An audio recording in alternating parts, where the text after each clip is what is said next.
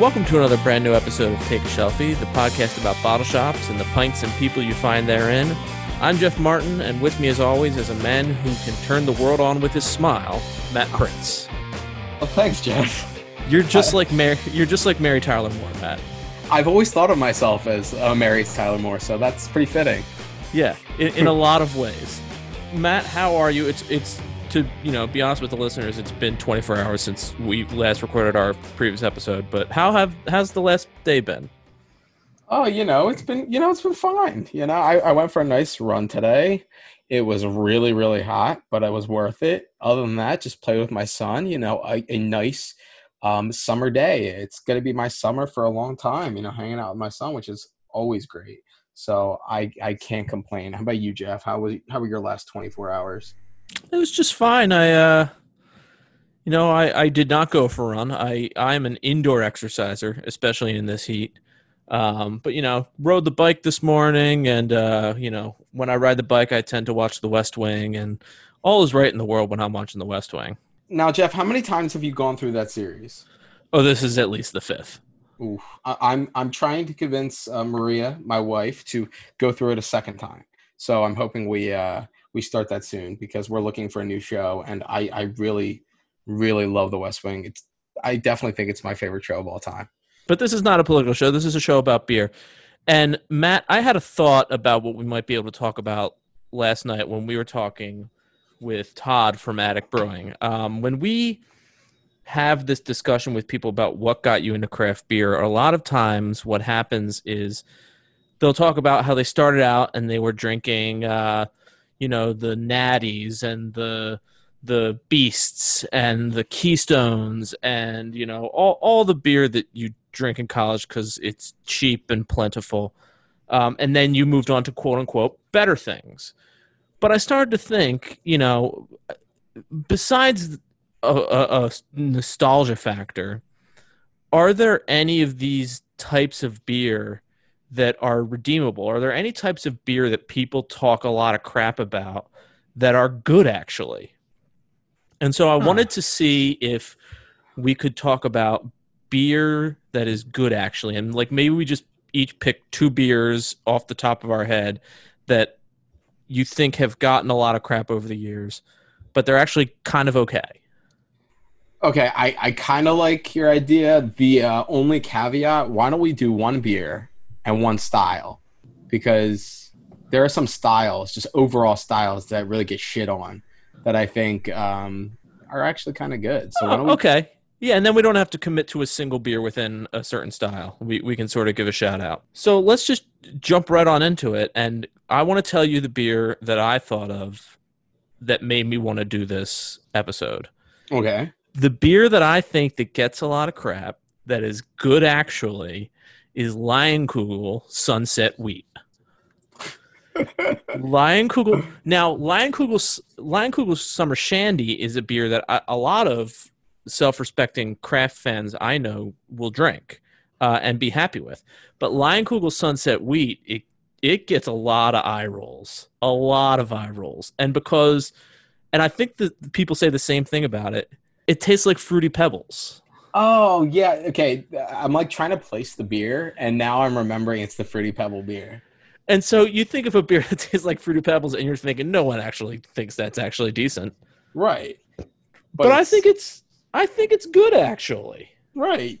You know, it's funny. Um Leinenkugel, they're just to me like uh, they seem like a brewery that overall gets like kind of crapped on. Like you have a lot of you know the the Instagram like I'm gonna take a picture of all my IPAs, kind of like what we do sometimes with our Instagram. You know, but a lot of people would not even look at that as beer. You know, Leinenkugel's not a brewery. Their their beer is all fruit juice, but like when you have them, whether it's the the wheat or whether it is the shandy, you're like you're refreshed. You're like, all right, I'm not hating my experience right now. Yeah, I'm not saying it's the it's the height of the art of craft, but it does a job and it it tastes pretty good and it's it's fun to drink and sometimes you just want something fun to drink and and so I'm giving a shout out to Leinenkugel Sunset Wheat. Now it's been a long time since, since I've had it, but it was the thing that came to mind that a lot of people you know, talk bad about, but it is actually I think it's it's pretty decent. Do you have one? You know, I'm, as you've been talking, I'm like, what what beer does it for me? And I've mentioned this beer before, I think on our like situational episode or maybe our beach episode or summer or whatever. I can't remember which episode, but Corona. Corona, the like the standard Corona Cerveza, um, not the premium, not any of the other varieties, not Corona Light, Corona itself. And you know, the reason why I think a lot of times if you are a huge craft beer fan and you go to like a cooler at a barbecue and you open up and it's a bunch of Coronas, you like your first reaction is crap. Like ah, this isn't no. But then you because you want a beer, you want something to you know wet your whistle. You grab one, you start drinking it, and you definitely go back for a second and a third. And you know, there's usually a little cup of limes waiting for you, a little lime wedge put in there. The combination is perfect. Uh, you know, it's I've never drank a Corona and disliked my experience. I I think my overarching problem with Corona is the clear bottle. And that promotes it being light struck and then tasting skunky. Now, I've been told that they specially breed the hops so that it does not happen. But I still taste it when I drink Corona out of a bottle. When I have Corona out of a can, it's fine. Yeah, you know, I don't typically drink a Corona that's been sitting out.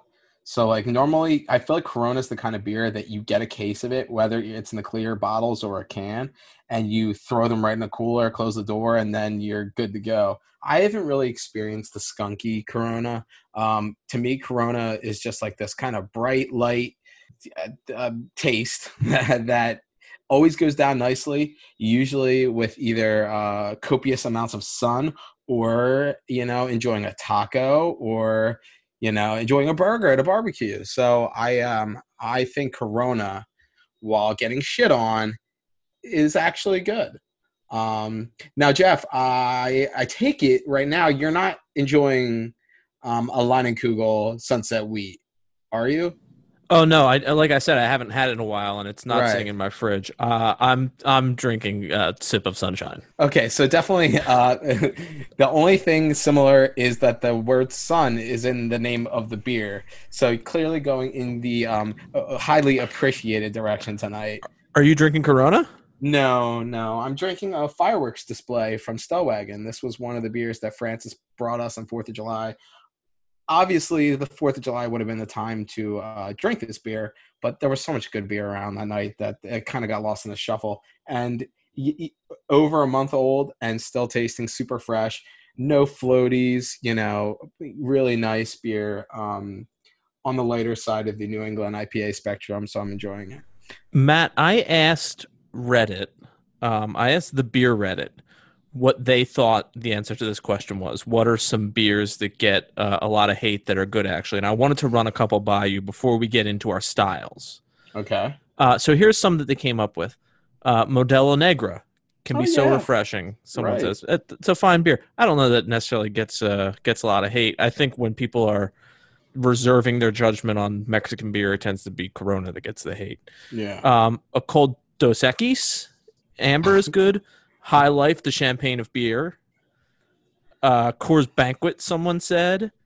Amstel, not the uh, not the light, but the standard uh, Amstel lager. Uh, Sam Adams Boston Lager, which we talked about being on the Mount Rushmore of beers. Yeah, I don't think Boston Lager gets shit on. I think people just forget it exists and forget that it's a pretty good lager. And he- here's one that really it, it came up a, a, couple times, and it was uh, Hamm's, which is essentially uh, it's it's Midwestern Coors, where Coors itself is sort of Midwestern because it's it's in Colorado, but this is like I, am not I, I, might be wrong when I'm saying Wisconsin, but like it's Wisconsin's Coors, right? Um, and I had Hamm's one time at a bar in um, Center City, Philadelphia. They had a um, mystery beer like as a regular thing. You could order a mystery beer from their fridge. It, it came in a brown paper bag. and it was two bucks. That was the special, and it was always you could get something interesting, but I played the game twice, and one time I got um, Moosehead, No. and one time I got Hamm's. Of the two, I, I much preferred Hamm's. Now the truth is, I, I actually played the game a lot more than those two times, but I, I but I had a friendly bartender who knew me, and she would always, uh, you know, sort of open up the bag a little bit and check, and then if it was good, she would give it to me. If not, she would put it back. So thank you, Jen. but I, I truly played it without Jen present twice, and I, I wound up with those two beers. But Hamm's was a decent one.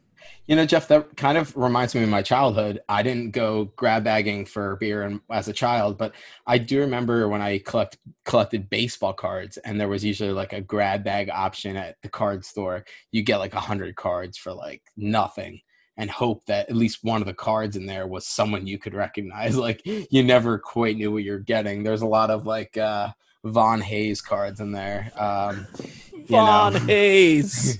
you know, as much as I love like Kevin Stocker, like you were getting not the top players, and you were usually getting some like really obscure brand. I mean, Donruss was definitely below the tops in the upper deck and the Fleer at that point. So uh, that, that's that's kind of my experience with the experience you're talking about. I kind of pissed that I didn't think of High Life though. I really enjoy High Life. Uh, the champagne of beers. the champagne of beers. It's such a celebratory beer, and yet it did not even come to me. So I'm kind of disappointed. All right, Jeff. So we talked beers. We well, talked there, there, Oh. there's two more. There's two more I want to um, Okay. shout out. Uh, someone said Molson Canadian, which I it's it's weird. Like it's thought of as a as a bad beer. It's thought of as like a, the hockey fans' bad beer, right? yeah, That right. and Labatt Blue are Yeah. bad beers. But I, I had Molson on uh, on a work trip to Buffalo, and Buffalo, uh, for all intents and purposes, apparently is Canada, um, because it's it's it's not far from Niagara Falls, and they had a lot of like Canadian specialties in in their bars. Like I think one bar even sold poutine, um, but Molson Canadian was was it was pretty good in that moment. And the other, I just want to shout out, it doesn't exist anymore, but it's a Philadelphia original, and that's Schmidt's.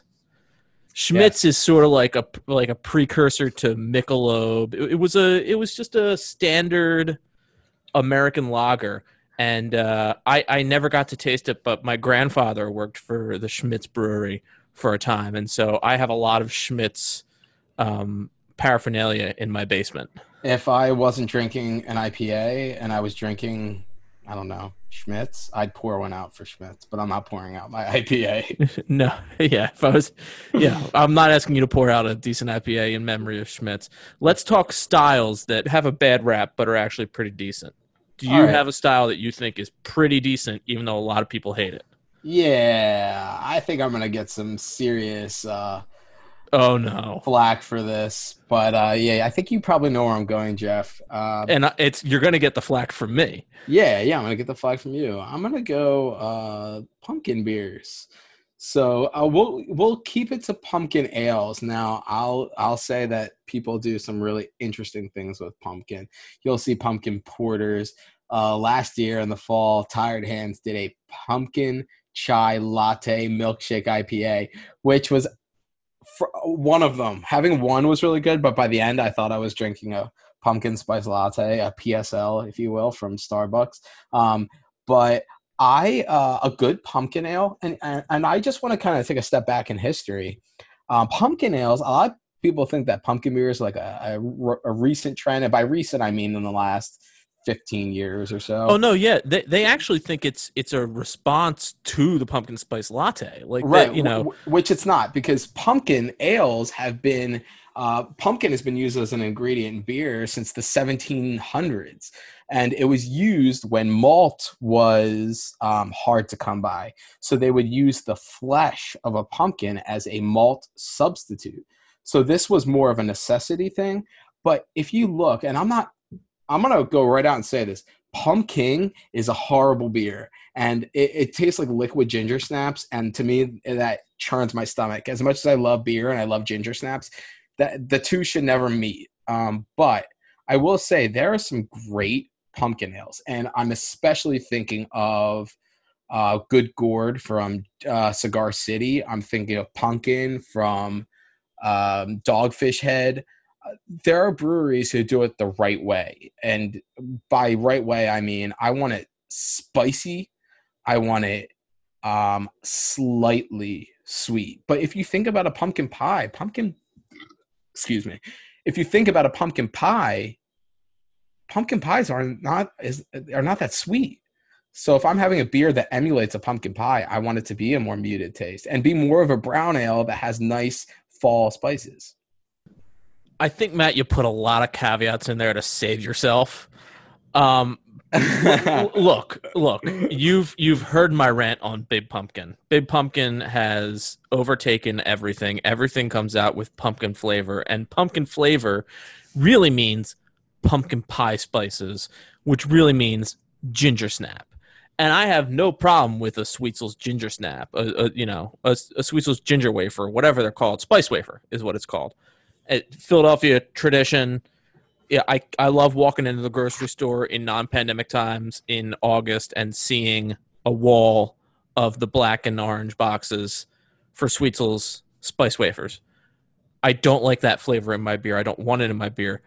If, if you give me a beer that has pumpkin as a fermentable, like you said, and has a a responsible amount of pumpkin pie spice, uh, yeah, I'll get on board with it. Uh, I'll get on board with two of them per season. I, I, I want to just redirect to Good Gourd from Cigar City. I'm holding a four pack, which it has a nice description and it says imperial pumpkin Ale is brewed with cinnamon, allspice, cloves, nutmeg, and vanilla to emulate the flavors of a decadent, piquant pumpkin pie. Um, yes, pumpkin pie spice. Yeah, but uh, what I appreciate is the fact that they this beer actually emulates a pumpkin pie. This th- it's not that sweet. It is muted. So really, you're just getting a really nicely made brown ale with a nice spicy quality to it. I want it to be as much about the beer as it is about the spice. And if you strike that balance, then then I'm with you for one or two per season. I'm not going to drink a ton of uh, of pumpkin spice beers of pumpkin beers. I think that the fact that you bought one of these in early August is a little wacky, but that's you know, we've talked about how seasonality is pushed forward and forward and forward. Well, I get it. To be fair, Good Gourd is is one of the more higher regarded pumpkin ales, and it's never been available around here. So when I saw it available, it was already warm. It was on a shelf at a grocery store, so I knew I could buy it now, throw it under my bar until it was an appropriate time to uh, to enjoy this, it's not going to be consumed until mid October at the earliest. I'm not the kind of person who the the the calendar flips to September 21st, 22nd, whatever the autumnal equinoxes this year, and cracks open a pumpkin beer. To me, pumpkin is more Halloween slash Thanksgiving. Push it off, push it off to the harvest holidays.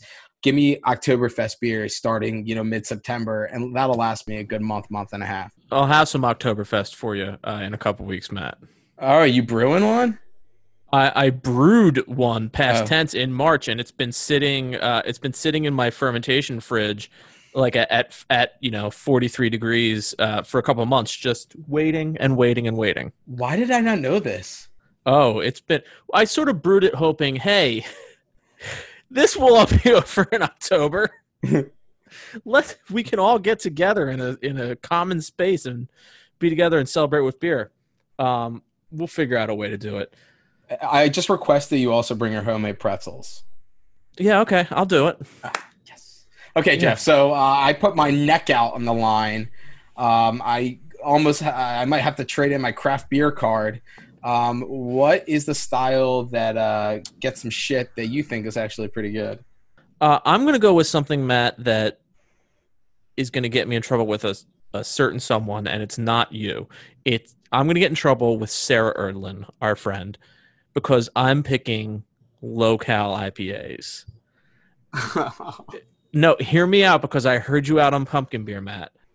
Okay. I I do agree with Sarah that the marketing of them as low cal IPAs is nonsense. Like get your diet she said, get your diet culture out of my beer.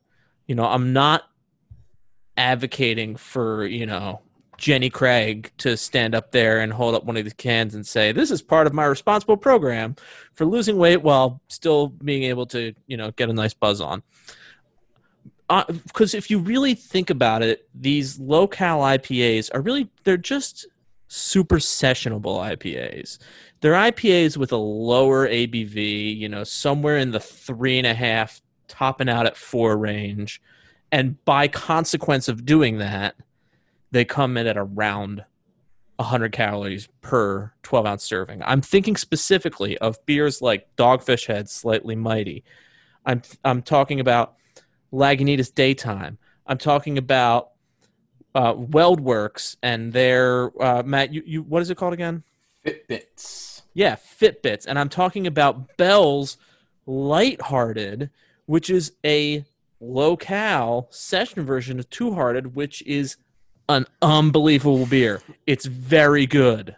Now, Jeff, I gotta, I, I, I gotta, I gotta step in here. I gotta, I have to say. Now, the other night, I had friends from high school over, and uh, we all brought a four pack to share. Uh, there was four of us, so we all got one of each beer.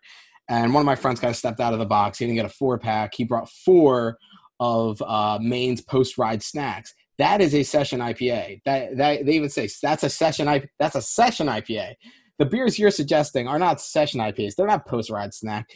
I, they uh, another one of my friends because as a joke he brought Trail Haze from Six and said this is not an IPA. It is hop water. And that is one of those 99 calorie IPAs. I, I didn't want to give you that one because he said it is almost undrinkable. I don't think that they are session IPAs. I think they are a session IPA with a glass of water in it.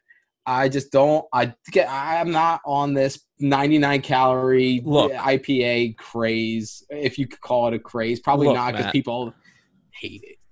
Look, post ride snack is 4.9 percent. Okay. Yeah. That's that's good for having a beer or two. Okay. That's yeah. good for a post ride snack.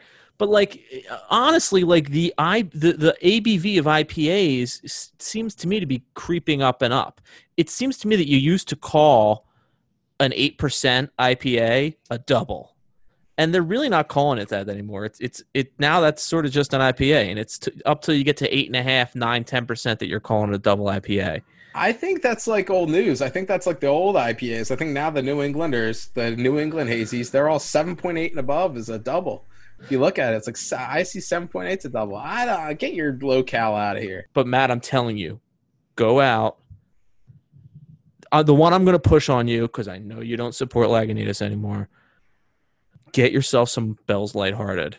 It's delicious, delicious, and I think that I think that it's possible that there are some of these beers that are entering this category because it exists but are actually way better than the category would suggest. Here's my problem with it is that to me, like if I had a 99 calorie IPA, would it satisfy me enough for me to stop? Or would I be like, oh, it's only 99 calories. I'm gonna have five. And then 500 calories in, I'm like, well, I just drank 500 calories of beer when I could have had one really great beer or two really great beers and got me close to the same spot. I don't know. I, you know, Jeff, I, for you and because you heard me out on pumpkin beers, I will have some lighthearted. I will, I will, you know, see all about that and ha- enjoy it probably because you know, Two Hearted is great, and I assume that the flavor profiles are pretty similar. But um, these breweries that are coming out with these hazy uh, low cal beers, um, I well, I wanted to mention that. I wanted to mention that in, in, in this whole thing because our backyard brewery, one of our backyard breweries, Yards, just announced that they're entering the category with a beer called Featherweight, and it's it's a hazy. And I'm, to be honest, Matt, I'm a little worried about it. Well, I'm telling you, this this trail haze that my friend Charlie brought over, he said is pretty undrinkable. I he gave me one so I could try it. It's sitting in my fridge, so we'll see. I will drink it, or at least I'll take a sip of it. But uh, I mean, I just don't understand how you can make a hazy IPA that is that low in calories. Like, what are you doing to get the haze? You know, to me, like a, a, a low cal IPA with I don't know. I just don't see how the, Well, it adds up. Let me suggest to you then that hazies don't belong in this category because if you're making a hazy beer, you should be making it with oats and wheat to get the the mouthfeel you're looking for, and those are unfermentable, and those should add some calories and sugar. If you're looking at something like slightly mighty, if you're looking at something like daytime, if you're looking at something like lighthearted, they're not meant to be hazy. They're just meant to be well hopped lighter beers. And I'm just I'm just a proponent of beers around and even even under four percent, between three and a half and four percent. Like you know, something you can have and it's not going to ruin your day in terms of uh, affecting your mind because of the alcohol, and also when you have to enter it into your uh, weight loss app, if you're on a weight loss app, which uh, I am right now then it's not going to all of a sudden put you over. So I'm telling you, I'm telling you, try. Okay. Okay. Now that you spun it that way with the weight loss app, and you know, I I I do appreciate the attempt. I'm I'll say that I appreciate these big time brewers, Dogfish Head, and Bell's, uh, and Lagunitas, and and WeldWerks, which is a big hype brewery in in Greeley, Colorado. I appreciate these breweries pumping out a low cal IPA. A low cal beer in general that's also craft because it reaches out to a demographic. It reaches out to a group of people who are, you know, maybe are watching their weight but don't want to sacrifice their uh, passion or you know hobby like craft beer. Uh, you know, I, I applaud them. I just, to me, if I'm gonna drink a beer, I'm not gonna be looking for something that's 99 calories.